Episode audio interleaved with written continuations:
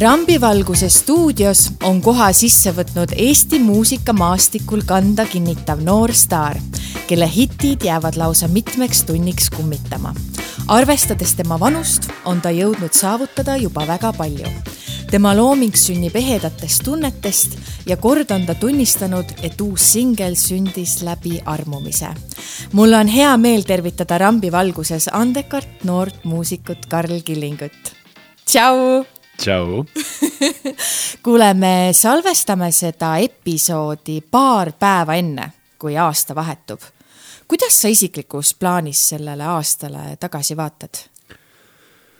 issand, äh, ma arvan, et see on üks kõige huvitavam aasta olnud äh, üldse, et äh, nii karjääri mõttes kui ka isiklikus elus on hästi palju muutust olnud, mis on mõnes mõttes ka hea. et kuidas öelda äh,, väga põnev on olnud, väga palju, väga seiklusrikas. et äh, kõike on juhtunud ja ma tegelikult täiega ootan, et juba aasta vahetuks. aga mis need muutused on olnud või mis kõige suuremad sellised sinu enda jaoks kuidagi need hetked on olnud? ma arvan, et äh, arusaamine, et kuhu ma tegelikult ka nagu muusikas nagu jõuda tahan, nii Eesti mastaabis kui ka välismaa, et ma olen endale suutnud tekitada niisuguse kindla plaani, et äh, mida ma see aasta ka saavutasin ja mida ma järgmine aasta tahan saavutada, et ma olen hästi kuidagi, kuidas öelda, kindlas fookuses ja see on mõnes mõttes üli nagu tekitab hingele rahu, sellepärast et ma olen kogu aeg olnud muidu see, kes teeb siit mingit asja igast nurgast, võtab mingit muusikalist aspekti, aga nüüd on mul niisugune, et et aga keskendume sellele teele ja see minu jaoks oli lahe. kuskil intervjuus sa olid öelnud ka, et aasta kaks tuhat kakskümmend kaks sa tahad rohkem teha koostööd välismaiste tegijatega ja, ja sa olid endale sellise plaani reaalselt äh, mm. paika pannud aasta alguses või siis eelmisel aastal, kas see juhtus ka nii või?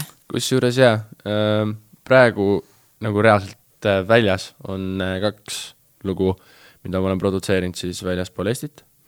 aga ma ütlen ausalt, ma arvan, neid demosid on mul paarkümmend välismaa artistidega, et äh, need ei jäänud ainult ka Soome, vaid mul on paar Kanadas, mis on lahe, paar Rootsis, Austrias.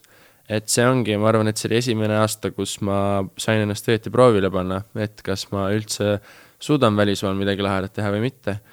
Et äh, mingil moel see oli kindlustus, et äh, võin natuke enesekindlam olla, aga siiski, never know, et äh, see on kõik väga suur õnn, õnnemäng aga kas sa oled muidu isiksuselt selline tüüp, kes paneb mingeid eesmärke paika ja üritab nende suunas liikuda või sa, või sa vaatad nagu jooksvalt, mis elu toob? kusjuures mingi paar aastat tagasi ma sain aru, et äh, väga suur trend praegu on manifesteerimine, aga see reaalselt töötab ja ma olen kuidas öelda, ma ei taha öelda, et ma olin see vend, kes oli trendist ees, sihukest asja nagu ei saa sellega öelda, aga ma olin, ma olen hästi aktuaalne olnud sellega, sellepärast et mu lähedased on äh, hästi spirituaalsed ja ma olen kuulnud sellest ja ma olen teinud õigeid otsuseid võib-olla just ka selles alas, et see, tegelikult see manifesteerimine on lihtsalt see, et sa pead, kuidas öelda, sa tunnistad iseendale, et sa suudad midagi teha ja kui sa suudad seda teha ja sa paned selle visiooni endale ette, siis sa suudadki teha seda aga selle manifesteerimisega on natukene see ka, et, et sa hullult soovid midagi, aga siis sa pead sellest justkui lahti, lahti laskma, et see siis juhtuks. see ongi see nii-öelda hingerahu aspekt sellest, vaata, et sa, sa tead, et sa tahad midagi, aga sul ei ole kogu aeg see kukla taga, vaata. sa pead oskama või sul peab olema piisavalt tugev mentaalne nagu mingi jõud, et sa oled nagu okei okay,, mõtlesin selle mõtte ära, nüüd ma lasen lahti sellest, nüüd ma teen edasi lihtsalt aga inimesed obsessivad vaata täiega ja, selle täiega. kallal, mida nad tahavad mm, -hmm. et seda tegelikult on päris raske teha ju ka mm, -hmm. kui sa mhm. midagi väga soovid mm. -hmm. et see ongi, ma ei tea, ma olen olnud tegelikult äh,, kuidas öelda, mul on olnud alati elus sundmõtted ja mingid sellised asjad. et äh, eriti, kui mul on midagi sellist, kui ma tahan midagi, siis ma ainult mõtlen selle peale, ma tahan, ma tahan, ma tahan. aga ma olen kuidagi suutnud muuta natukene seda puslet enda peas, et äh, jah, see on päris mõnus. aga Karl, kuidas sa üldse muusikani jõudsid? oi issand äh.... ei, see oli äh,, kusjuures nagu ma olen kogu aeg olnud äh, muusika keskel, sest terve mu pere on muusikud äh,. väiksest saati juba ema õpetas mind laulma, õde samuti, aga õieti niimoodi, et nagu nii-öelda professionaalselt, siis kui ma hakkasin cover eid tegema Instagrami, kui ma olin kolmteist, neliteist ja mul on praegu Instagrami kasutajanimi on Karl Killing, aga enne seda selle kasutajanimi oli Karl Covers. ehk et ma tegingi seal mingeid cover eid ja siis sealt äh, kusjuures esimene artist, kes ever nagu võttis minuga ühendust, oli Põhja-Tallinn. ja see oli, ma olin reaalselt siis no ma ütlen, ma olin reaalselt kolmteist, kaksteist. ja nemad olid vist oma nagu, nende hiilgeaeg oli äkki siis või? jaa, ja siis nad saatsid mulle pildi, mingi jõu, vaata, siin on mikker. siis saatsid mulle nagu stuudiost pildi, jõu, et võiks midagi proovida, siis ma olin mingi what, mis siin toimub. aga siis aasta hiljem oli juba Beyond. et jah, kuidagi naljakalt läks, sellepärast et äh, ma olen kooris ja muusikakoolis käisin kaksteist aastat. aga kuidagi see popmuusika ja kõik see tuli ülisujuvalt, aga jah. sinu ema on tõesti muusikaõpetaja mida ta sulle selleks elukutseks võib-olla kõige sellised soovituslikumad õpetussõnad on kaasa andnud? Issand um,. ma arvan, et tema on toonud musse mingi naljaka enesekindluse, et uh, ta on kuidagi uh, hästi sarnane mu isaga, nagu neil on hästi sarnane mentaliteet uh, muusikas uh,, esinemise ja kõige sellega, et lihtsalt tee ära ja suva vaata, mis saab. et see tegelikult see, et see, et sul on natuke ükskõik, on tegelikult ülihea, sellepärast et väga paljud inimesed minu arust mõtlevad üle just ka nagu lavalises aspektis, et sa peadki olema hästi vaba, lihtsalt olema, näitama ennast ja just see enda näitamine võib-olla, et sa ei proovi keegi teine olla laval, on nagu minu arust üks suurimaid asju, mida nad õpetanud on mulle. kas sa tahtsid juba pisikesest saadik saada muusikuks või? siis, kui ma mingi viiene-kuuene olin äh,, täpselt enne eelkooli, siis ma mäletan, meil oli reaalselt mingi kakskümmend, kolmkümmend kassetti äh, Eurovisiooni klippe ja ma lihtsalt vahtisin neid kogu aeg ja mulle meeldis see idee, et sa võid suurel laval olla, mul ei olnud see, et ma tahan Eurovisioonile jõuda, vaid see, et suurel laval esineda, see tundus nii lahe. ja mul on väiksest saati olnud see suur nagu tuli enda sees, et ma mingil moel kunagi elus peaks käima sellistel ära. sul on terve pere ju tegelikult äh, muusikaga seotud, isa ja õde samamoodi mm. -hmm. et äh, millega nemad veel sind inspireerinud on või millega nad on andnud sulle selle tõuke teha elus asju nii, nagu sa soovid?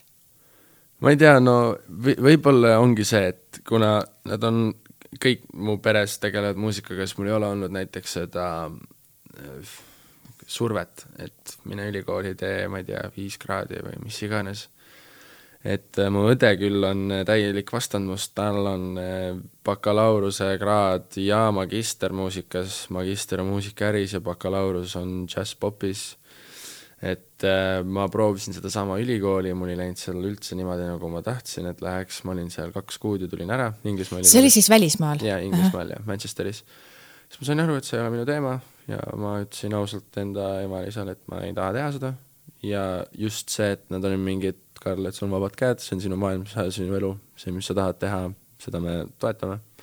et pigem ongi see, et samamoodi kui mu õde on olnud selline sirge seljaga väga Äh, kuidas öelda, täpne oma asjades, siis ta ka just ütles, et kuule, et sa oled muusik, sa oled loovhing, sa ei saa, sa peadki tegema seda, mida sa tahad teha, et võib-olla just see inspireeribki mind ülipalju, et mul on niisugune vabadus ka enda pere ees, et ma ei pea muretsema selle pärast. et nad ei push'i sind, vaid täpselt. lasevad sul olla. jah, täpselt, et see on ülihea ja ma arvan, et see nüüd on ka mingil moel neile ka vilja toonud või noh, näidanud, et õige otsus oli. aga mis, kuidas sa ise sellesse suhtud, et kas muusik akadeemilise taustaga versus muusik, kes on võib-olla kuidagi kulgenud ja oma kogemustega saanud muusikuks? see on üli-üliraske küsimus, sellepärast et äh, näiteks Vateva on ju, nad äh,, ma tean, et Chris Evan Säde on käinud lihtsalt produtseerimiskoolis aasta aega LA-s, aga neil ei ole mitte mingisugust muusikalist tausta, mitte mingisugust, nad on, nad ei oska laulda äh, nagu neil ei ole sellist nagu musikaalset keelt enda hääles või mis iganes, aga nad on tehniliselt lihtsalt nii head. põhimõtteliselt ühed, ma ei, ma isegi ei pea vist ütlema, ühed maailma parimad enda asjas, mis nad teevad. ja seda oli ülilahe vaadata alguses, kui ma esimest korda üldse nende nagu stuudiotesse sattusin, sest mina mul on, ma olen kaksteist aastat solfedžot õppinud, ma olen nagu reaalselt selle akadeemilise, nii-öelda akadeemilise taustaga ja nemad lihtsalt nagu vaatavad seda nagu matemaatikat, vaata. Ja see oli minu jaoks mingi vau wow,, et sa saad ka nagu täiesti teistmoodi muusikat võtta. aga akadeemilises mõttes on see nagu mingil moel ka eelis, sest noh, mingid helistiku võtmine või akordide vaatamine, see on sul nagu kõik juba olemas, vaata. et võib-olla kui need kaks asja kokku panna, on just eriti rets. aga jah ma ei teagi, see on, see on sihuke asi, et ma arvan, et sa ei saa valida ühte poolt mulle tundub ka, et tänane maailm annab nii palju tegelikult võimalusi, kuidas eri viisidel eri stiile katsetada, et väga mhm. palju on ju artiste ja uusi muusikastiile tulnud, millest noh, kunagi polnud nagu aimugi, et see võiks mm -hmm. kuidagi popiks saada mm. -hmm. et kasvõi mingi Tiktoki trendidest ja, ja kogu, kogu see maailm on ju jah, see, ma ei tea, TikTok on mu jaoks vist ulme praegu või nagu see läheb aina ulmelisemaks minu arust nagu mingi iga mingi paari-kolme kuu tagant. et tegelikult missugune mõju praegu on see muusikale on rets ja turundusele, et ma ei oleks üldse arvanud, et see kuidagi nii kaugele jõuab üks DJ ütles just hiljuti, kes käib äh, sellistes noh, mainstream klubides mängimas, et äh, tal ongi põhimõtteliselt playlist'is ainult Tiktoki trendilood, sest et noored ei tantsi enam mitte millegi mm -hmm. muu järgi, no ei noh, tantsivad, aga, aga see läheb nagu kõige paremini peale. ma ei tea, see praegu, ma lihtsalt vaatan nagu äh, neid äh, Spotify chart'e Eestis ja igal pool ja siis vaatad, et see on nagu mingi täielik pudru ja kapsad, sellepärast et kõik, mis trendib, on lihtsalt nagu chardis ei ole mitte mingisugust loogilist võtet, et aa, et näiteks see žanr muusikust praegu nagu on hea või mis iganes. mingi paar-kolm aastat tagasi, et, et Eestis oli see äh, meloodilise hip-hopi muusikaaeg, vaata, kus Plutod ja kõik need olid ülitopis ja siis oligi nagu sihuke loogiline võtt, et ka kõik teised olid nagu mingi klišeerik, Max, Marps, kõik need olid ka, on ju aga nüüd on see, et sul on top kolmes mingi leedukas, kes on, ma ei tea, mingi haige Tiktoki loo teinud, on ju. top kümme võib-olla Nublu, siis top üks on Miss You, Oliver Heldens on ju, nagu mingid täiesti X asjad nagu, mis on tegelikult suht lahe. et ei ole nagu mingi, et aa, et kõik peavad nüüd hip-, noh, et trend on hip-hopis, vaid mm -hmm. trend on igal pool tegelikult nüüd on ju. aga samas see teeb, ma ei tea, see on minu jaoks lihtsalt nii ebaloogiline, et sihuke asi üldse toimub. ma leidsin ka sellise fakti, et tegelikult sa oled äh, väga hea kokk ja, ja mänginud ka korvpalli. ja olen, olen. kas need olid, need kaardid olid ka nagu laual, et äkki midagi sinna suunas või? Äh, korvpalli kindlasti, äh, söögi tegemine pigem mitte, et see on lihtsalt olnud mul üks äh, mõnus hobi, mida ma rakendan, et korvpall jah, ma võtsin ikka väga-väga-väga tõsiselt seda kuni mingi seitsmenda klassini. et siis juhtus kahjuks see, et ma kasvasin liiga palju ja siis alaselg läks veits pekki siiamaani on, aga jaa, ma tegelikult arvasin, et ma üldse võib-olla hakkangi professionaalsemalt mängima, et äh, praegute nende suurte tegijate vastu noorte seas, nende vastu ma mängisingi, ma olin nende samas nagu vanusegrupis. et äh, jah, nendega ma saan siiani päris hästi läbi, aga veits alati, kui ma käin korvpalli vaatamas, mul tekib niisugune adrenaliin sisse, sest. aga sa elad ikkagi mängudele kaasa, jah? täiega ikka. NBA-d vaatad ja kõik NBA see? NBA-d ja Euroliigat ja suur fänn ka Kalevil, Kalev Craval, seal mängib mu üks parimaid sõpru, Kaspar Kitsing, Kristjani väiksem vend. et äh, kuidagi jah, ma õnneks olen sellega seotud, et äh, ma kindlasti tahan olla sellega ja ma jälgin väga palju seda aga igapäevaselt, äh, kas sa teed mingit sporti või, või kuidas su elustiil on peale muusika tegemise? praegu olen ikkagi MyFitnessi vend, et äh, jõusaali, et äh, ma kahjuks nagu sellist, kuidas öelda, intensiivkardiot väga ei saa teha, et aga jah, uuest aastast isegi veits proovin sõpradega rohkem saalis käia, ka korvpalli mängimas, aga ja muidu olen niisugune neli-viis korda nädalas MyFitness. see on ju väga-väga hästi peab hoidma seda, see on nagu, kuidas öelda, see on mentaalsele stabiilsusele nagu nii hea, ma olen aru saanud sellest, et see reaalselt aitab mind nagu väga hästi, et terves kehas terve vaimne. aga see kokanduse pisik on tulnud ilmselt sinu kodust siis? jaa, isalt, et äh, meil on kodus niimoodi, et paps teeb süüa kogu aeg. et äh, siis ma olen natukene vaik-, vaikselt mingi hetk hakkasin nagu kaasa vaatama, et päris huvitav isegi, et nagu meeldib ja siis ma nüüd ise olen ka vaikselt hakanud nokitsema, et äh, väga spetsiifiliseks ma küll ei ole veel läinud, aga kindlasti ma tulevikus tahan seda teha. et äh, üks ähm, äh, kuidas öelda, inspiratsioon veel siin muusikamaailmas, kes äh, väga hästi süüa teeb, on Chris Jakobson. et äh, baaril, kui ma mingil kes on siis Viie Miinuse kohver? Viie Miinuse kohver mm, -hmm. kellega et äh, ta on, ma olen baaril Viie Miinuse nii-öelda siis sellisel kirjutamislaagril olnud ja Kris oskab ükskõik millest süüa teha ja seda on lahe vaadata. et tal on ka mingisugune kirik selle vastu. et äh, jah, ma ei tea, praegu olen veel vist äh, natuke liiga noor, et äh, võtta täielikult selle asja tõsiselt, aga kindlasti mingi hetk võtan. aga mis su lemmikroad on, mis sul nagu kõige paremini välja tulevad äh,? Äh, näiteks ragu, mida ma olen suht nüüd nagu juba paremini osanud hakata tegema sest ma teen hästi palju poule kogu aeg, et need on jumala lihtne vaaritada, aga need on nagu ülimaitsekad. mega head ka. jah, et need on nagu hea healthy choice siis mõtlen veel, mis noh, ravioole olen viimasel ajal teinud pestoga ähm,. et sa selline tüüp mingi... ei ole, kes, kes paneb lihtsalt pelmeenid pannile või siis keedab makarone? ei, kindlasti vahepeal olen, aga ma pigem ikka proovin vaaritada, et äh, kui mul on see aeg ja kuidas öelda, jah, kui mul reaalselt aega on, siis ma ikka pigem äh, proovin äh, ikka midagi nagu lahedat teha. Aga meie restoranide kultuur on ju ka nii äh, jõudsalt kasvanud ja no, saime lihtsalt. esimesed Michelini tärnid ju, et, et on sul mingi lemmiksöögikoht ka, kuhu sa alati nagu kindla peale minek on? vanalinnas on niisugune Itaalia restoran nagu Pulcinella, mis on täiesti kohalikud, nagu itaallased ongi reaalselt siia tulnud, see on Kuninga tänaval ja ma ei, ütlen ausalt, kõik teised äh, suured meie Itaalia restoranid jäävad kõvasti alla äh,. see on reaalselt selline koht, et ma läksin esimest korda sinna, mul jäi suu ammuli ja ma tulin järgmine päev kohe uuesti. et äh, nüüd ma olen seda soovitanud põhimõtteliselt kõikidele, kes on nagu mingit tahet kuhu sööma minna, et ta on nagu hinnaliselt ka tegelikult ülihea koht et mul on ainult kiidusõnu imelikult Virginellale. Äh, kui kohalikud teevad ka, vaata, siis see mm. võib olla nii identne ja, ja ja see üldse see ma koht... ei ole sinna ise sattunud veel. see on nagu sihuke pool kelder, aga ta on ikkagi, sest see, see ongi ülinaljakas, et ma olen aru saanud, et neil on reaalselt tekkinud kommuun, neil ei ole vaja nagu reklaamida seda kohta või nagu see, et mingi, et meil on siin see, vaata. et neil on kogu aeg maja täis. suust nagu... suhu levib info. jah, reaalselt mm -hmm. ja see on nagu üks nendest äh, kohtadest, kus ma olen aru saanud, et see reaalselt toimub nii aga näiteks ka Rotermannis mulle väga meeldib ähm, Levier reaalselt, et ta on äh, nii mõnus koht, et ta on niisugune main character koht natukene.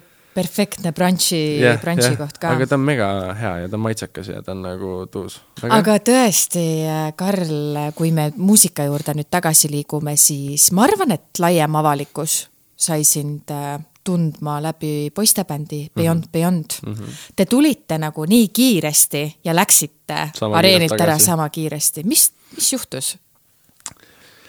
ma arvan, et seal on kõige lihtsam lihtsalt öelda seda, et äh, nagu ikka, siis poistebändides on neli kutti ja neli erinevat arvamust ja eriti on see, et kui see on nii värske projekt oli, siis ja me kuidagi imelikul kombel ka päris kiiresti sinna nii-öelda tippu või missugusesse tippu jõudsime, siis äh, ma arvan, et me ei osanud vist õieti handle ida seda.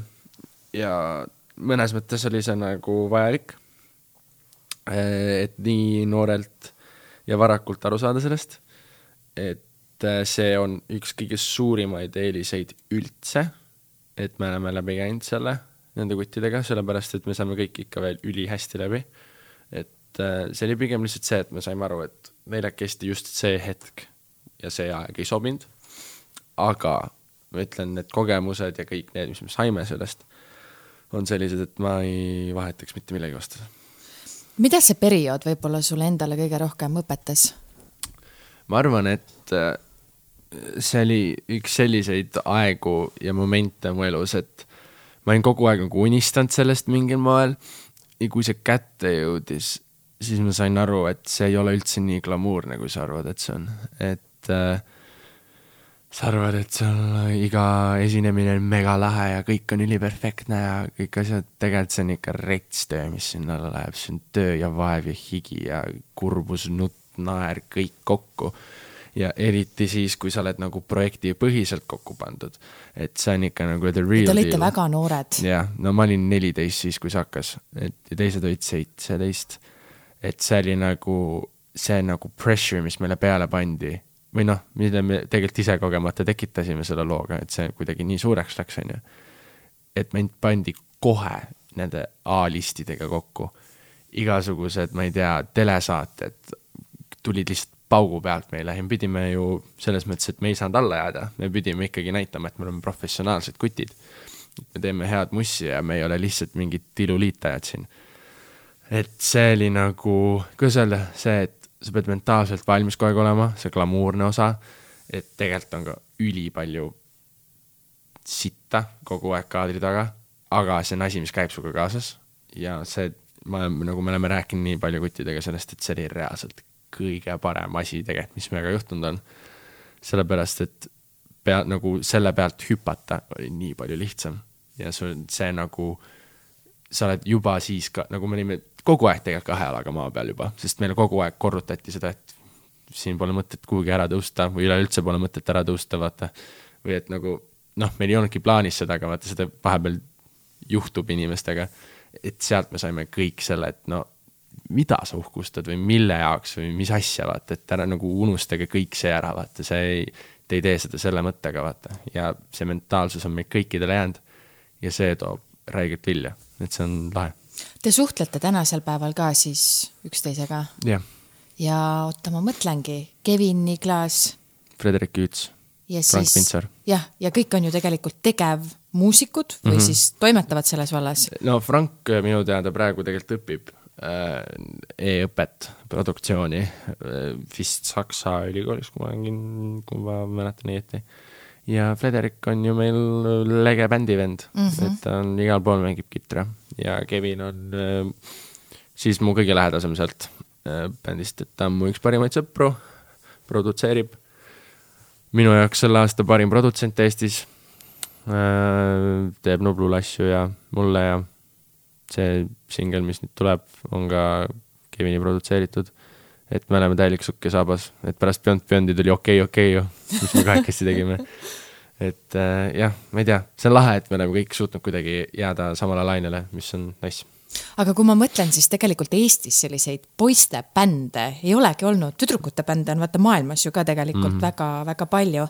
et, et selliseid poistebände nagu pigem ei ole ja ma arvan, et te kuidagi eristusite ikka täiega. Ma ei tea, mul on reaalselt selline tunne, et kui ma tulevikus kunagi enam ei viitsi nii palju ise võib-olla muusikat teha ja võib-olla närilisele aspektile nagu siis võib-olla, võib-olla lihtsalt naljakas idee olnud, peaks ise poistebändi kokku panema. et äh, see oleks võib-olla pull.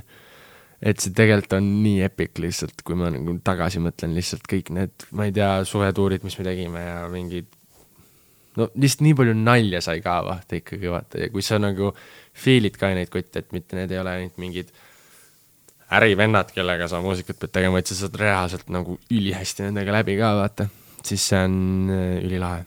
Ja tahaks, et keegi veel saaks kogeda. Te olite veits selline Eesti One Direction mm Mhm. -hmm. ja siis vaata, kõik nagu hargnevad kuidagi ja kes mm Mhm. -hmm. saab nagu, hakkab enda asja täiega ajama, on ju, et Harry Styles on ju sealt ju välja kasvanud Mhm. no ka. Zayn ka jah Jah. Liam jah.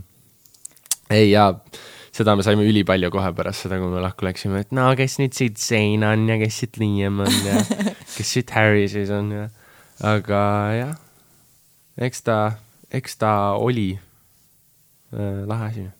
Tegelikult üks äh, suur äh, nimi muusikas, Stig Rästa, oli mm Mhm. -hmm. ju teie seljatagune nii-öelda mm -hmm. ja mentor ju mm -hmm. olnud. mida Stig Rästa on võib-olla sulle kõige rohkem õpetanud? et äh, oska öelda ei, reaalselt, et see on nii hea oskus, eriti just sellisel maastikul, et sa ei saa kõigele jaa öelda kogu aeg nagu, et äh, sa sööd enna- iseennast ära ja kui sa ütled ei, siis inimesed tavaliselt võtavad selle respektiga vastu. et äh, sa ei pea kartma öelda ei asjadele ja see on reaalselt mul kogu aeg kukla taga. ja see on just Stigi öeldud, et siis, kui ma mäletan, kui meil asjad hakkasid tööle Beyondiga, siis meil oli sihuke väike jutuajamine temaga.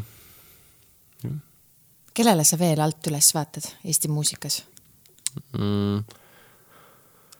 oh issand mm,, ma arvan, et peamiselt Vallo Kikas, et äh, ta on meil seal stuudios niisugune peajuht, et ta produktsioon ja kõik need tehnilised aspektid on täiesti maailma tasemel, et äh, kui ma kunagi suudan nii hästi kitarri kõlama panna või trummi kõlama panna nagu tema, siis ma tunnen, et ma olen võib-olla kuhugi isegi jõudnud muusikas arengu mõttes.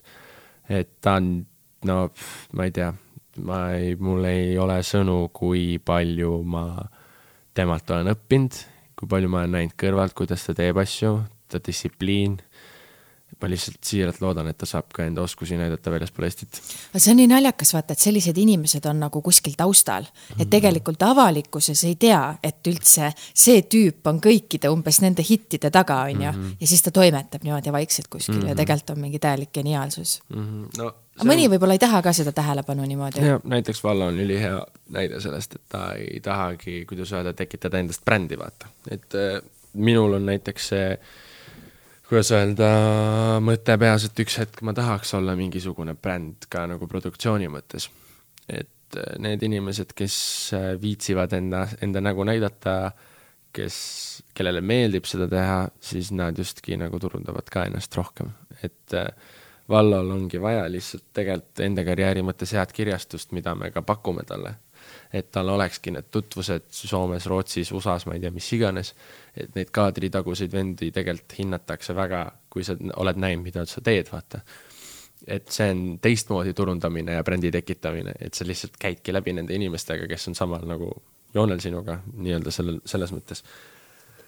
et jah, ma ei tea, see on äh, ülihuvitav, sellepärast et noh, ma ütlen, Vallol on ju mingi, ma ei tea, palju tal Instagramis follower'e on, on ju, aga ta on. vot ma ütlengi, et see on, see, see on täiesti suva, see on lihtsalt see, mida sa tegelikult teed ja kui palju lugude taga ta nimi on Eestis, see on ja, täiesti just. ulme nagu. ja ma tean, et ta läheb sama, sama tempoga edasi nagu, et see ei, ma arvan, et paarkümmend aastat see kindlasti ei muutu veel, et tahaks väga näha, kuhu ta jõuab. aga sa oled tõesti äh, produtsent, laulukirjutaja siis sa laulad ise, mängid pilli. millist rolli sa kõige rohkem naudid või need on niimoodi, et kõik korraga? kusjuures ma ei tea, mis praegu toimub, ma ei, ma nagu, mulle, ma tegelikult arvan, et artist on ikkagi see, et ma esinen nagu mu lemmikasi, aga mul on nüüd tekkinud see mingi DJ värk nagu äh,. selle, meil on Villemiga üks ühispidu Frat ja siis pärast seda, nüüd eelmine kevad, kui me hakkasime tegema seda mul on nagu nii palju keikasid olnud just selles DJ alas nagu, mis mulle räigelt meeldib. ma ei taha öelda, et ma diskol oleks, sest ma ei ole. mul, ma lihtsalt teen nagu mingit siukest kahe tuhandete alguste sette ja mingit house'i lasen. aga see on nagu ülilõbus ja see on kuidagi selle produktsiooniga rohkem seotud. et nagu ma ei laula, vaid ma pigem just kuulangi muusikat ja miksin seda, onju. aga ma ütlen, see on nagu täielikult ootamatu kuidagi nurk tulnud mu muusikakarjääri ja mulle väga meeldib see, mulle tõesti väga meeldib see. mis sulle selle juures siis kõige rohkem meeldib, et ma saan aru, et sa ise tegelikult teed neid mikse ja yeah. paned kokku mm, -hmm. kogu neid sette kokku ka, on ju? no see ongi, ma ei tea, võib-olla see kommuun, mis mul väikeselt tekkinud on, see ring või nagu kelle tiiva alla ma olen sattunud, et nagu Feel Good ja kõik need kutid on kuidagi mind nagu tiiva alla võtnud ja lihtsalt ongi see, et sa saadki käia oma sõpradega mängimas ja siis need reaktsioonid, mis sa saad, kui sa mingist loost üle lähed või teed mingi laheda, ma ei tea, noh, ongi mingi laheda miksi või mis iganes, on ju.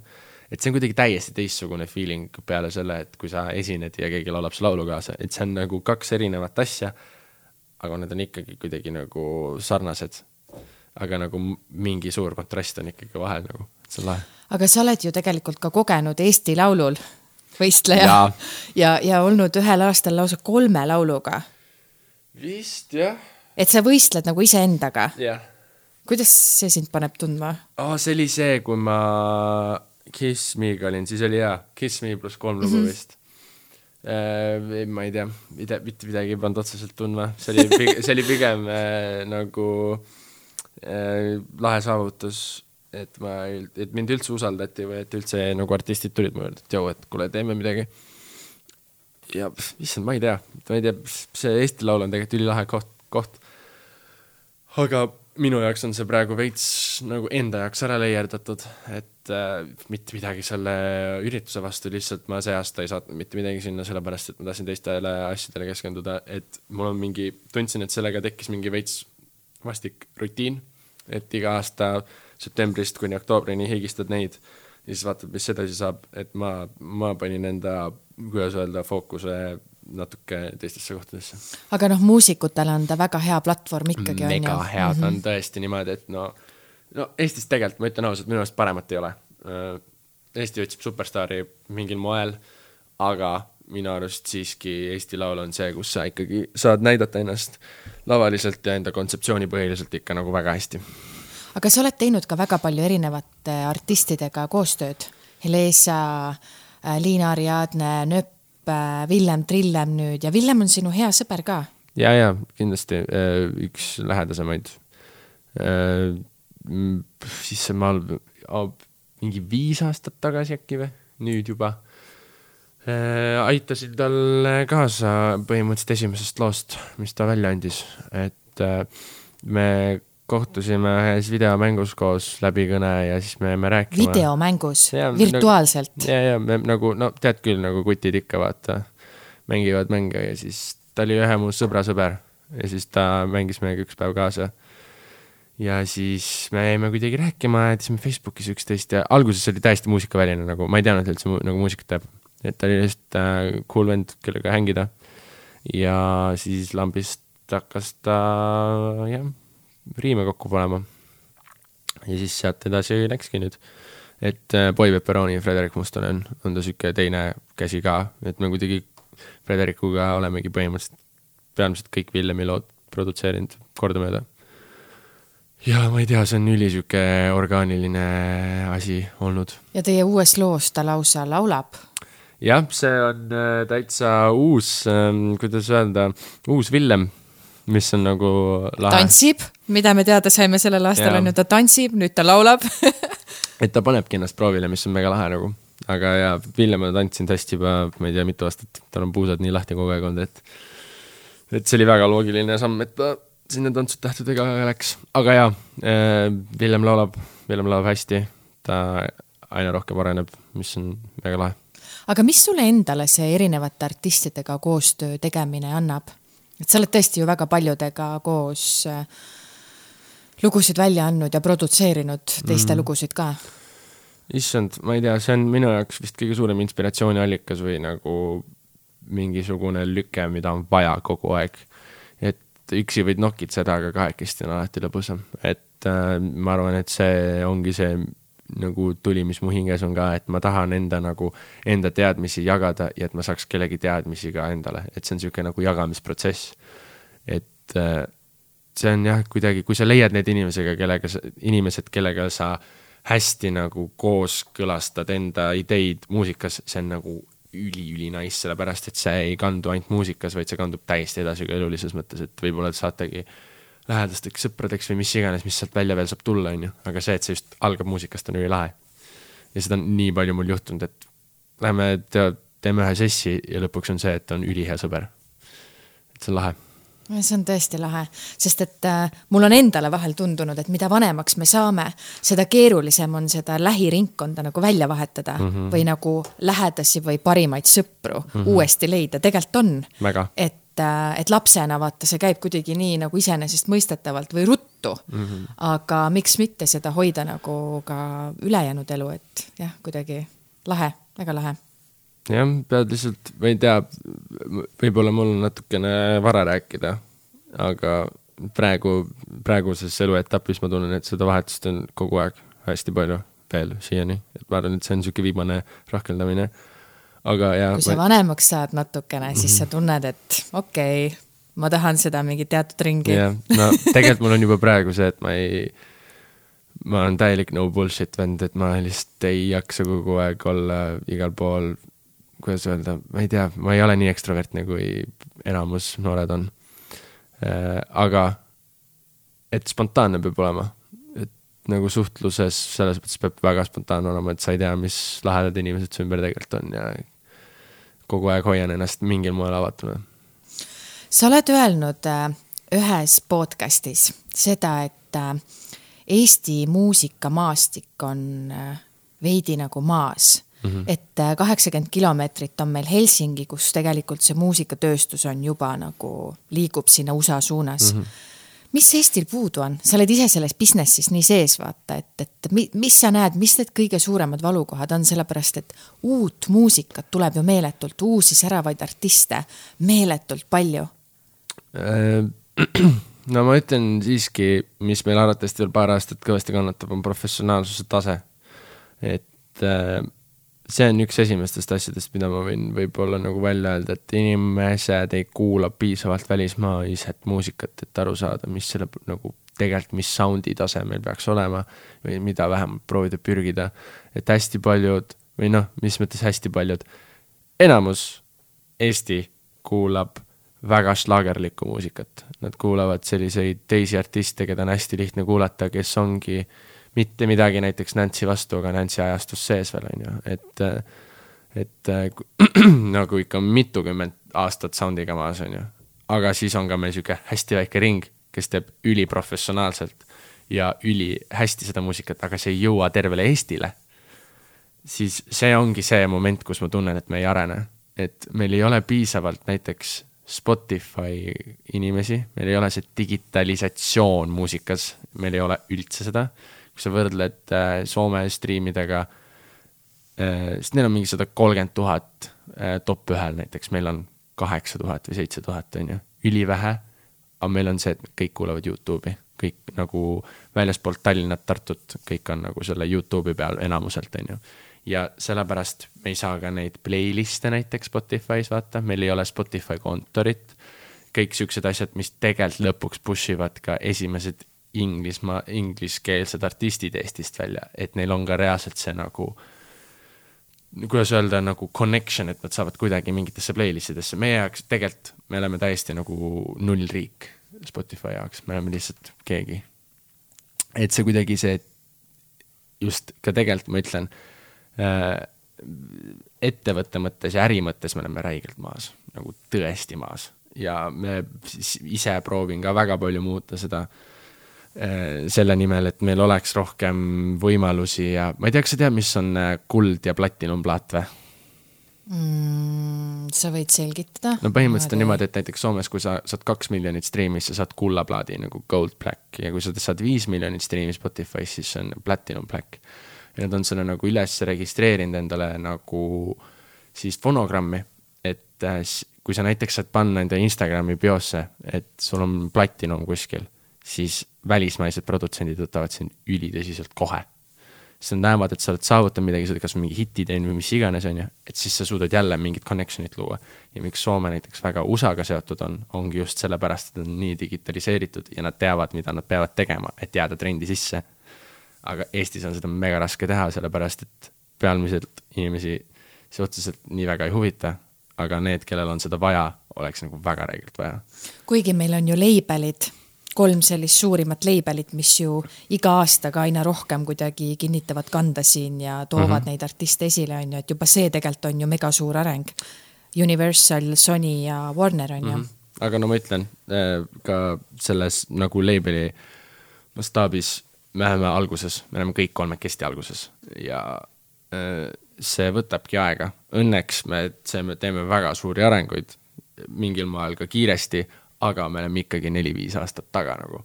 et äh, siin Eestis peab midagi muutuma äh, nendes suurtemates ühingutes, et me saaks natuke kiiremini areneda.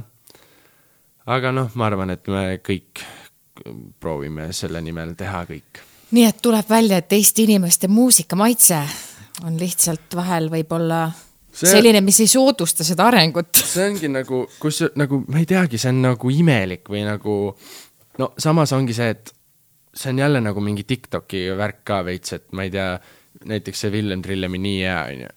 tegelikult see on, ma ei oleks ever arvanud, et see nagu Eestis suureks läheb või nagu, et see nii suureks läheb et äh, see on täielik UK lugu, UK garaaž on ju, lihtsalt proovisime midagi sellist teha ja see läks nagu ülihästi peale igale poole, et sa tegelikult ei tea, mis nagu töötab. et väikeste sammudega on ikkagi võimalik ja, nagu ja, nagu liikuda. no kui sa kuulad tegelikult Jüri Pootsmani uut albumit, see on täiesti nagu maailmaklass, noh.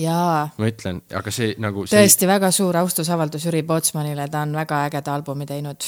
ja minu jaoks seal võiks olla viisteist korda rohkem striime, kui sellel on. et see on, ongi nagu, mul on veits niisugune tunne, et kas see ei jõua õieti inimesteni nagu väljaspool Tallinnat või mis iganes, nagu hästi paljude äh, nagu artistide muusika või nagu mingi väike, mingi nagu sein on ees, et ma ei tunne, et Eesti kuulab ühtset muusikat.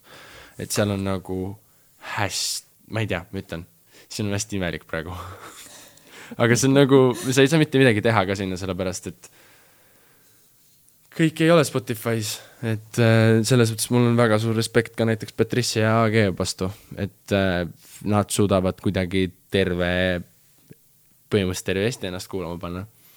et see on ka omamoodi tegelikult lahe ja saavutus mm. -hmm. nüüd ma olen aru saanud sellest, et meil tegelikult see muusika nagu tase on ülipalju tõusnud, neil on lihtsalt hästi sihuke, kuidas öelda, no selle kohta öeldakse clean face, mis tähendab seda, et on nagu sihuke hea popp, noh, et ei ole sihuke urbanlikku või sihukest feeling ut sees nagu Eesti muusikal on minu arust. et tal on kõik sihuke, jee, me teeme hitte ja me kasutame kindlat kitarri selle jaoks ja noh, mis asja, vaata, et nagu neil ei ole seda kunstlikku poolt minu arust nii väga, kui palju seda Eestis on, aga turundusaspekt, kõik see on lihtsalt nii palju ees praegu. sa oma loomingus oled öelnud, et sa tahad olla väga otsekohene ja sa paned sinna äh, palju ilmselt oma tundeid ja kõike seda, mida sa oled äh, läbi elanud. miks sa oled valinud selle tee, et ennast nii ausalt näidata? ma ei tea, kui see on su looming, sa peaksidki näitama endast kõige haavatumal moel ka minu arust, et ma ei ole väga see inimene, kes äh, ei tahaks näidata ennast või nagu, et laseb kellegi teisele enda emotsioone kirjutada või millest sa laulad, et ma tahaks alati ikka olla sellega seotud. et äh, ja kui ma armun, siis ma armun, kui ma lähen lahku, siis ma lähen lahku, kui mul juhtub midagi muud, siis ma sellest kirjutan ka, et ma proovin olla ülitoores, sellepärast et tavaliselt siis saavad inimesed just sellega samastuda. Linda on ju tegelikult armastuslugu. kuidas see sündis sul? no oligi ühe kindla emotsiooni pealt. Aga see ei olnudki see, et kuna see on vaata, seal on öeldud Linda, et see oleks nagu ülispetsiifiline, tegelikult see ei olnud nagu, see oli lihtsalt see kindel olukord või mingi kindel aja aspekt. et mille, mille jooksul ma siis selle loo kirjutasin, et äh, jah, ta on niisugune armas armumise lugu. et ma ei teagi, ta on, ta on äh, suht spetsiifiline. aga tegelikult ta ei ole väga spetsiifiline kas sa armud muidu tihti? ei, ma olen ikka väga valiv, et äh, õnneks ütlen ausalt, et ma ei tahaks olla väga see inimene, kes käib, hüppab ühest teise paati, et äh, ma ikka selles mõttes, eriti ka enda partneri mõttes nagu tavaliselt äh, olen, ei taha öelda valiv, aga ma olen skeptiline alguses ja ikka nagu proovin ikka väga headeks sõpradeks enne saada. mille järgi sa võib-olla vaatad seda, et keda sa endale lähedale lased? no mul on ülitähtis see huumorisoon nagu sest ma tegelikult ise sihuke, ma olen nii palju lolli juttu suust välja, kui ma olen kellegagi, kellega mul mugav on. praegu küll ei tundu no, aga praegu ma olen, no saad aru küll, onju, natukene ametlikumalt pean rääkima, aga nagu see, et ma saan lihtsalt vaba olla, et see on kuidagi ülitähtis, et me oleme suht samal joonel ka nagu noh, et ma, nagu ma ütlengi, et ma lihtsalt saan õlad alla lasta ja olla, onju. et see on kuidagi tähtis ja minu jaoks on tegelikult nagu, keegi ütles ülihästi seda ma ei mäleta, kes see oli. Ah,, üks räppar, Twenty One Savage ütles, et loyal, loyalty over love. et nagu lojaalsus üle armastuse mingil moel kindlasti, et nagu, et kui sa pead enda sõna, siis ma pean enda sõna sinu vastu, et sihuke nagu respekt omavahel on ka üliülitähtis, et seda sa saad ka lugeda läbi mitte ainult mingi, ma ei tea, petmise või mis iganes, on ju, vaid lihtsalt mingite tegude järgi, et see on suht tähtis. sa tõid enne sisse selle haavatavuse mulle tundub, et tänapäeva maailm kuidagi on nii naiste ja meeste poolt vaadates hästi maskuliinne mm, -hmm. et naistelt tegelikult oodatakse ka väga palju seda, et sa oled sellises mehises energias ja mm -hmm. kuidagi kehtestad ja sõidad, sõidad läbi mingite seinte ja, ja kuna sa tõid selle sisse, siis kuidas sulle endale tundub, et kas selle haavatavuse koha pealt on nagu lihtne olla vahepeal muusik või, või kuidagi, et tegelikult me tahame ju kõik ennast kaitsta, on ju no et miks, miks sa selle haavatavuse sisse tõid? sellepärast, et see on kuttide näiteks, kuidas ma ütlen äh,, minu sõbrad kutt- ku,, sõbrad kutid, on ju, nad ei jaga enda probleeme põhimõtteliselt üldse ja see on üheksakümmend viis protsenti meestel nii. sest nad on harjunud nii olema, et peavad iseenda probleemidega hakkama saama, nad ei või jagada neid, sest nad peavad olema alati see tugiisik, ka naiste seas, ka üleüldse elulises mõttes, nad peavad olema need alfavennad, on ju aga kui sa oskaksid oma emotsioone rohkem, äh, kuidas öelda, kontrollida, jagada neid, võib-olla käid psühholoogi juures, siis sa oled nii palju rohkem vabam inimene ja minu arust see roll peaks just ära kaduma, sellepärast et see on minu arust just lahe, kui sa jagad enda emotsioone või sa nagu jagad oma kallimale, et sa oled kurb või ma ei tea, nutata ees või mis iganes. et see, et minu arust see trend peab kohe ära lõppema, et sa pead olema täielik, ma ei tea, betoonsein kogu aeg. et sellepärast ma tunnen, et on ka meil see enesetapu reit meeste seas nii, nii kõrge, et ma kindlasti kuidagimoodi tahaks, ma ei tea, kuidas veel, mingit kampaaniat ma tahan teha või kuskil ma tahan rääkima minna, sest ma olen emotsionaalselt võib-olla, kuidas öelda, piisavalt mm, lahtine, avar äh,, avanud ennast et ma olengi põhimõtteliselt kogu aeg mitte nii-öelda haavatav, aga ma olen emotsionaalne inimene ja ma olen, ma tahan rääkida teistele inimestele sellest, et te võite ka olla sellised. ja samamoodi ka minu arust tüdrukud. ja praegune see trend on lihtsalt nii rõve minu arust, sest see on nagu see, mis nagu sotsiaalmeedia näitab meile, milline me peame olema, mis iganes, kõik need, vaata kõik see kokku, no kõik see sotsiaalmeedia needus, noh, kõik teavad sellest, on ju.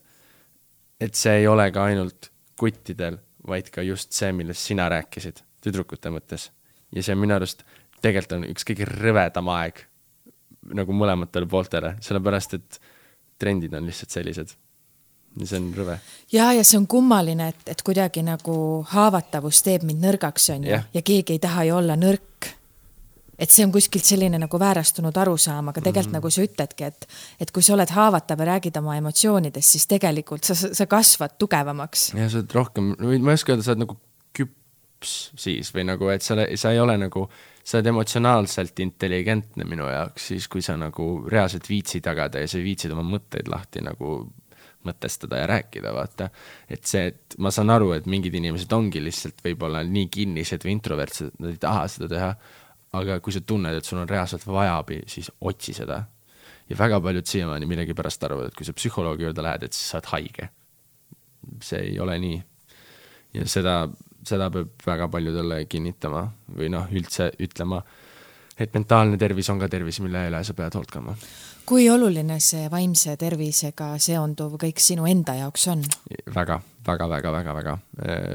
väiksest saati ärevushäired ülemõtlemine, sundmõtted, mul on OCD olnud, see on kuidagi elust, elus kaasas käinud kogu aeg, aga ma ei ole kunagi olnud äh, nii-öelda depressioonis, aga ma olen selles mõttes üliõnnelik, et ma olen selline olnud, et ma olen niisugune õrn hing mingil moel.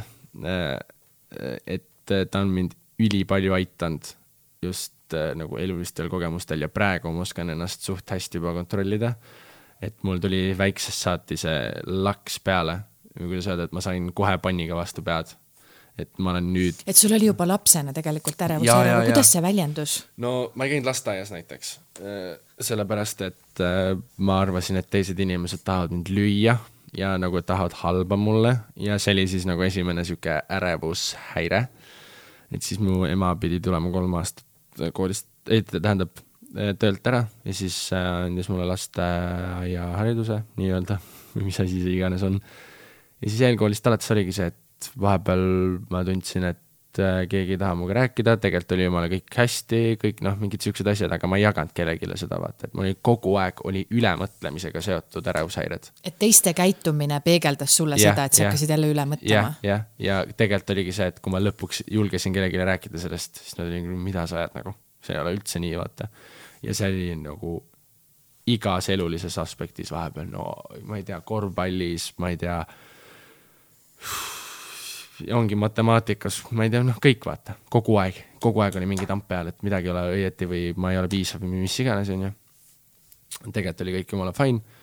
ja nüüd ma olen kuidagi hakanud sellega nagu paremini läbi saama just viimased paar aastat.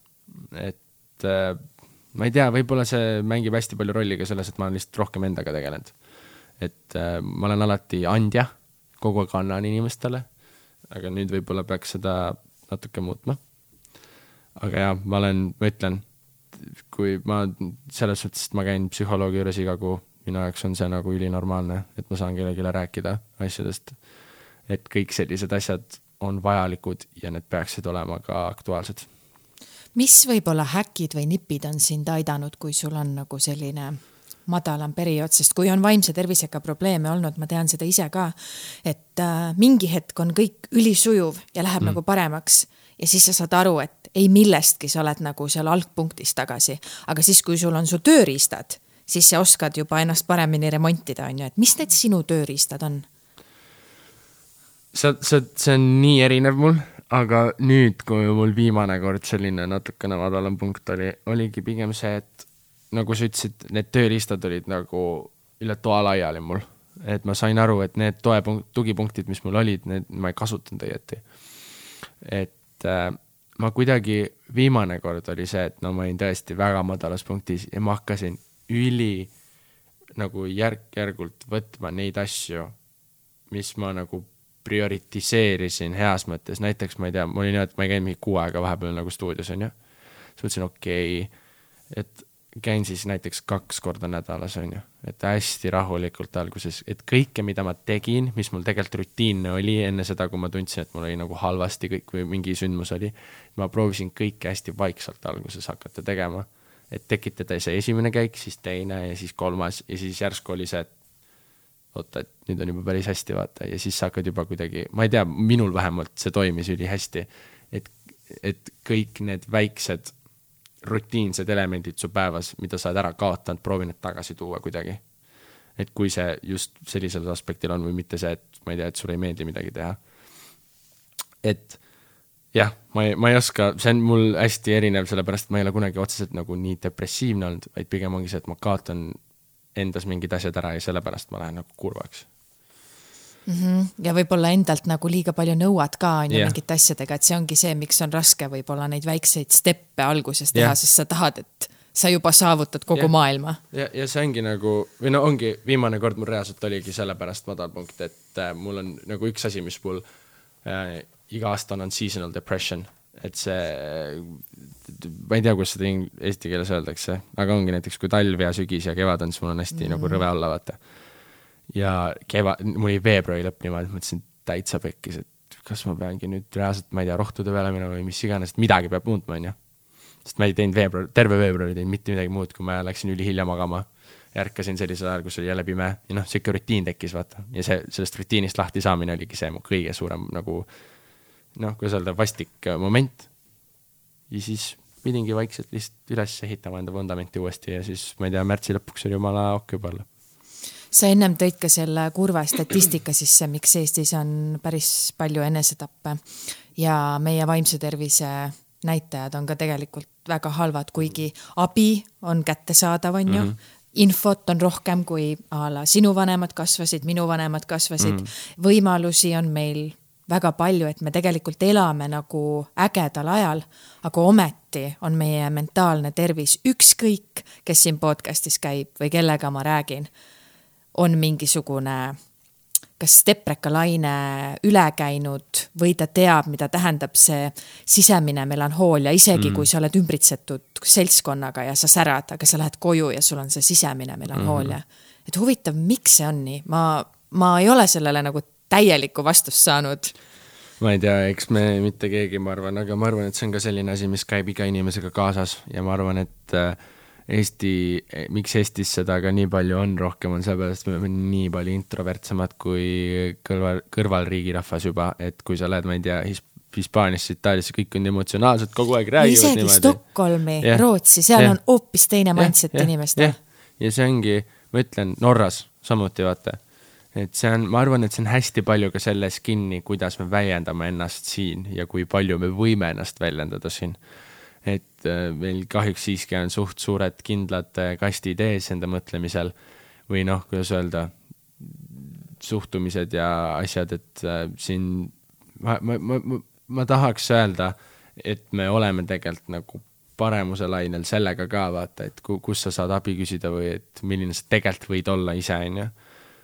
Et see maailmas nagu muutub, aga ma tunnen, et see on hästi palju selles kinni Eestis just, sellepärast et äh, me oleme introvertne rahvas, me oleme harjunud olema nii, me oleme harjunud kannatama tegelikult ja äh, seda võetakse lihtsalt juba, et sa oled eestlane, siis sa oledki selline, minu jaoks vähemalt. ja vaata, hästi palju on tähtis see ka, et nagu kuidas teistele tundub mm. -hmm ja see teiste nimel mingite oma nagu käitumuste kujundamine või, või hirm öelda, mida ma päriselt nagu soovin või tahan, et et, et noh, lähedaste puhul muidugi on ju, et tahad ikka ju oma sugulastele ja lähedastele ja sõpradele nagu meele järgi veits olla ja, või nendega nagu läbi saada. aga, aga et üleüldse, et nagu naabrinaisele ja te, ja tema sugulastele tegelikult, et noh, Eestis veits on see, et me kuidagi tahame meeldida või olla need nagu head inimesed. loomulikult, jah, aga me võiks ilma nendeta olla head inimesed, et me võikski tõesti head inimesed olla. ja selle jaoks ongi minu arust nagu vaja natukene muuta enda suhtumist ka sellele, et jagage rohkem. ütlen, minu jaoks on kõige mm -hmm. tähtsam see, et jagage lihtsalt rohkem enda elu ja olge nagu avatumad selle, sellega seoses. sest et ma olen seda tähele pannud ka, et kui mõni tuntud inimene jagab enda valusat kogemust ja ütleb, et näiteks, et ka mina olen tundnud armuvalu, ka mina olen ma ei tea, leinanud, ka mina olen tundnud ebakindlust, mul on olnud söömishäired, kui keegi tuntud inimene tunnistab seda, siis see muutub nagu nendele inimestele võib-olla, kes ei ole nii tuntud, ka kuidagi lähedasemaks mm. -hmm. et tekib vaata tuntud inimestest mingi kuvand, et neil on nagu ainult kõik hästi maailmastaaridel on ju, aga mm -hmm. ma mhm. arvan, et ka Rihanna nutab nagu kodus ja tegelikult mõtleb, et nagu tegelikult on pekkis vahel mm. -hmm. mida ma teen, kuidas ma siit nagu edasi lähen, et need jagamised ka muusikute, näitlejate või kelle iganes poolt on tegelikult nagu, et kohati hästi tervendavad, sest et ei teki seda, et et noh, et ainult mul on justkui need asjad. samastumise laine lihtsalt. just mm. -hmm. et see, et äh, ma ei tea, ma siiamaani ei ole aru saanud sellest, et miks nagu inimesed äh, võtavad kui meid artiste või noh, avaliku eest tegelevaid inimesi, et äh, me oleme kuigi mingid sellised inimesed, kellel pole probleeme või mingi nii-öelda perfektsed, on ju. et me oleme kõik täpselt samasugused, me oleme kõik üks, et jah, ma olen e, üliõnnelik e, alati või mitte õnnelik, aga ma olen nagu rahul, kui ma näen, et keegi jälle jagab, et tegelikult on, et me kõik oleme samasugused ja kõikidel on nende probleemid, aga me oleme kõik sarnased. kui meid kuulab mõni sinu noor fänn ja ütleme, et ta on seal kohas, kus ta võib-olla, tal on raske ja keeruline, ta ei oska oma unistusi teoks teha ja, ja mingid hirmud, siis mis sa talle ütleksid? väga hea küsimus no tegelikult ma pigem ütlekski esimese asjana seda, et äh, kui sa pole enda vanematele näiteks enda probleemist veel rääkinud, siis mine räägi enda vanematele. kui sa ei saa oma vanematele rääkida sellest, siis on kindel telefoniliin selle jaoks kas või mine otsi enda esimene sõber või õpetaja või ükskõik kes. ja kui sa pole enda probleemi veel kellegiga jaganud, siis ma soovitan seda kindlasti teha ja kui sa rääkisid unistustest, siis minu jaoks on see, et unistama peab ja ükskõik mis, sa pead alati unistama. et näiteks oletame, eh, su vanemad tahavad, et sa läheksid õppima geenitehnoloogiat, aga sa tahad minna hoopis sisearhitektuuri õppima, siis mine sisearhitektuuri ja ütle vanematele, et sorry, aga ma teen seda sellepärast, et sa pead enda sisetunde peale minema. sa pead unist-, kui sa oled inimene, siis sa pead enda unistusi unistama, mitte teile, kellegi teise. et äh, jah lihtsalt usalda enda sisetunnet ja ära kuula nii palju teisi. ja kui sul on vaja abi, siis need inimesed tegelikult on su kõrval olemas, kellele sa saad asjadest rääkida, lihtsalt vaata korra enda ümber. millest sa ise täna unistad? oi jummel, palju, palju unistan, väga palju unistan ja ma arvan, et ma unistan ka terve enda elu äh,. ikka sinnapoole, et äh, teha midagi sellist, mida Eestis pole enne tehtud, mida maailmas pole enne tehtud. Äh, et äh, ma vaatan küll, kuidas ma sinna jõuan, aga ma kindlasti tahan jõuda sinna. et Eesti on üks parimaid kohti, kus ennast alguses arendada ja siis mingit hüppelauda tekitada. et eks näis, noh, ma tahaks ikka muusikaga niimoodi jõuda, et tegelikult võiks isegi nii suurelt öelda, et tahaks, et kui ma, mul oleks kunagi Eestis enda päev, et äh, ma olen kuidagi nii räigelt tekitanud mõju kultuuriliselt siia, et ma olen toonud ka välismaalt Eestisse rohkem mingeid asju ja nagu, et ma tahaks panna Eestit reaalselt. et me nagu, kuidas öelda, on the map öeldakse inglise keeles mm -hmm. seda, saad aru, mida maailmakaardile. maailmakaardile mm -hmm. jah, et nagu Arvo Pärt on juba väga hästi seda teinud aga ma tahaks seda ka Tommy Cash ka loomulikult, aga ta ei reklaami ennast nii palju kui eestlasena. Äh, et ma tahaks olla üks nendest inimestest, kes ikkagi on, et kurat, ma olen ikka fucking Eestist nagu, ma olen Eestist, ma teen Eestist asja, aga ma teen seda nagu nii hästi, et ka Sean Mendes võib mulle tšau öelda üks hetk. niimoodi tahaks ma tõesti soovin, et su unistused täituvad, Karl. aitüma aitäh, mul oli väga tore vestlus ja sinu mõttemaailmaga tuttavaks saada. meeldiv, väga meeldiv oli. ja aitäh sulle ja, ja ilusat uh, uut ja ägedat aastat sulle, sulle ka, ka., et vaikselt need unistused hakkavad nagu täituma, ma loodan, juba uuel aastal. aitäh hea kuulaja, rambivalgus on uh, sinu ees juba järgmisel korral. imeilusat aasta lõppu ja veel paremat uut, nii et tšau, pakaa. Bye.